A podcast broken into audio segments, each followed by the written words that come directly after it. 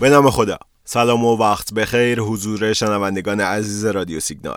محمد رضا مکرم هستم و قرار امروز چهارشنبه اولین روز از زمستان سال هزار و چهارصد اتفاقات بازار بورس تهران تا اینجای هفته رو با هم دیگه تحلیل و بررسی کنیم و ببینیم چه خبره.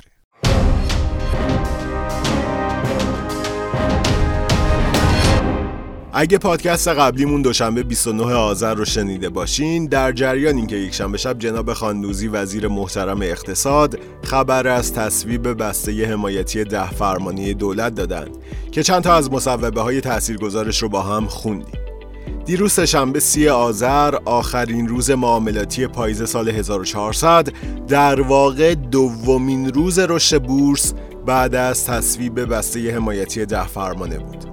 دیروز سه‌شنبه سمت تقاضا یه تحرکات مثبتی از خودش نشون داد، به طوری که آخر بازار شصت و هشت درصد نمادها مثبت بودند و فقط سی و دو درصد نمادها کاهش قیمت داشتن. دیروز سه‌شنبه بالاخره تعداد صف‌های خرید بیشتر از فروش شد و ارزش صف‌های خرید بیشترین میزان خودش رو در یک ماه گذشته ثبت کرد.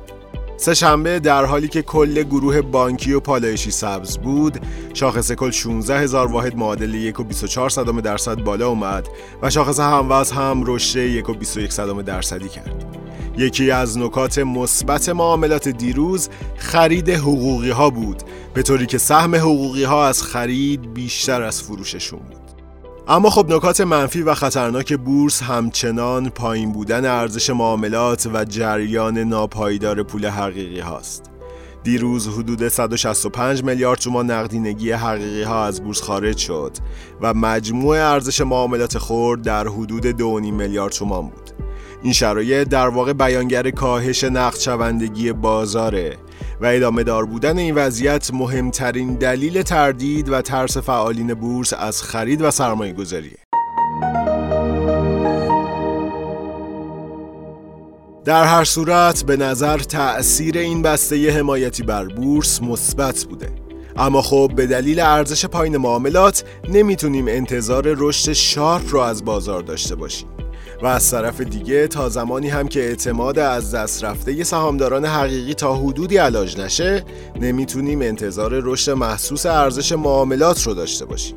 علاوه بر اینها شرایط معاملات نشون میده در حال حاضر سهامدارا بیشتر میل به خروج از بازار دارن و تا زمانی که روند خروج پول حقیقی به صورت پایدار متوقف نشه انتظار رشدی ادامه دار از بورس رو هم نمیشه داشت.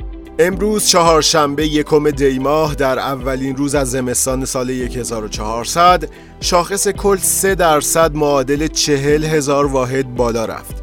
این در واقع بیشترین رشد بورس تهران از مهر هزار و چهارصد تا الانه.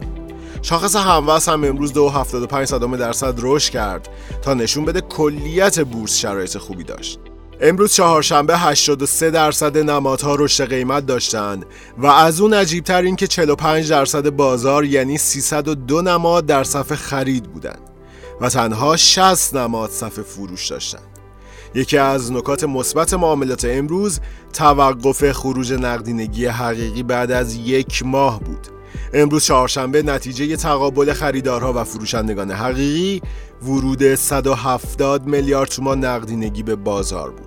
ارزش معاملات خرد هم امروز چهل درصد نسبت به دیروز افزایش داشت، اما همچنان بسیار پایین در حدود سه هزار و صد میلیارد تومان قرار داره. به نظر میرسه فشار فروش روزهای اخیر تا حدی با روشن شدن تکلیف بودجه از بین رفته. همچنین با تصویب ده فرمان از سمت تیم اقتصادی دولت و تصمیم گرفتن در مورد بعضی از متغیرهای تأثیرگذار و مهم بورس، تردید خریدارها یکم برطرف شده و این از نقشه بازار امروز کاملا قابل مشاهده است.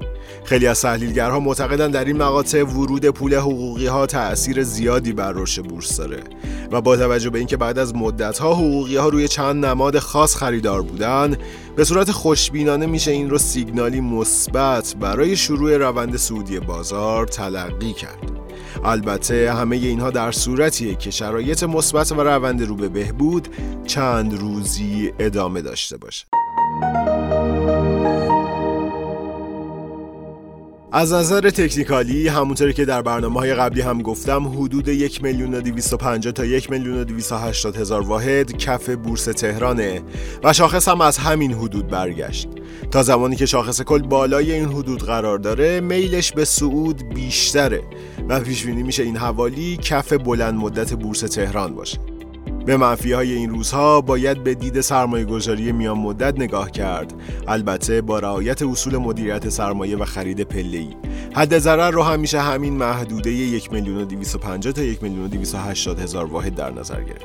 در همین خصوص پیشنهاد میکنم حتما ویدیوی تحلیلی دوست و همکار عزیزم محمد امین شیبانی رو که در خصوص رابطه گوگل ترند و شاخص کل بورس تهرانه حتما ببینید. احتمالاً امروز یا فردا حتما منتشر خواهد شد. خیلی ممنون و متشکرم که امروز هم شنونده پادکست رادیو سیگنال بودید. امیدوارم هر کجا که هستید سلامت باشید. روزتون خوش.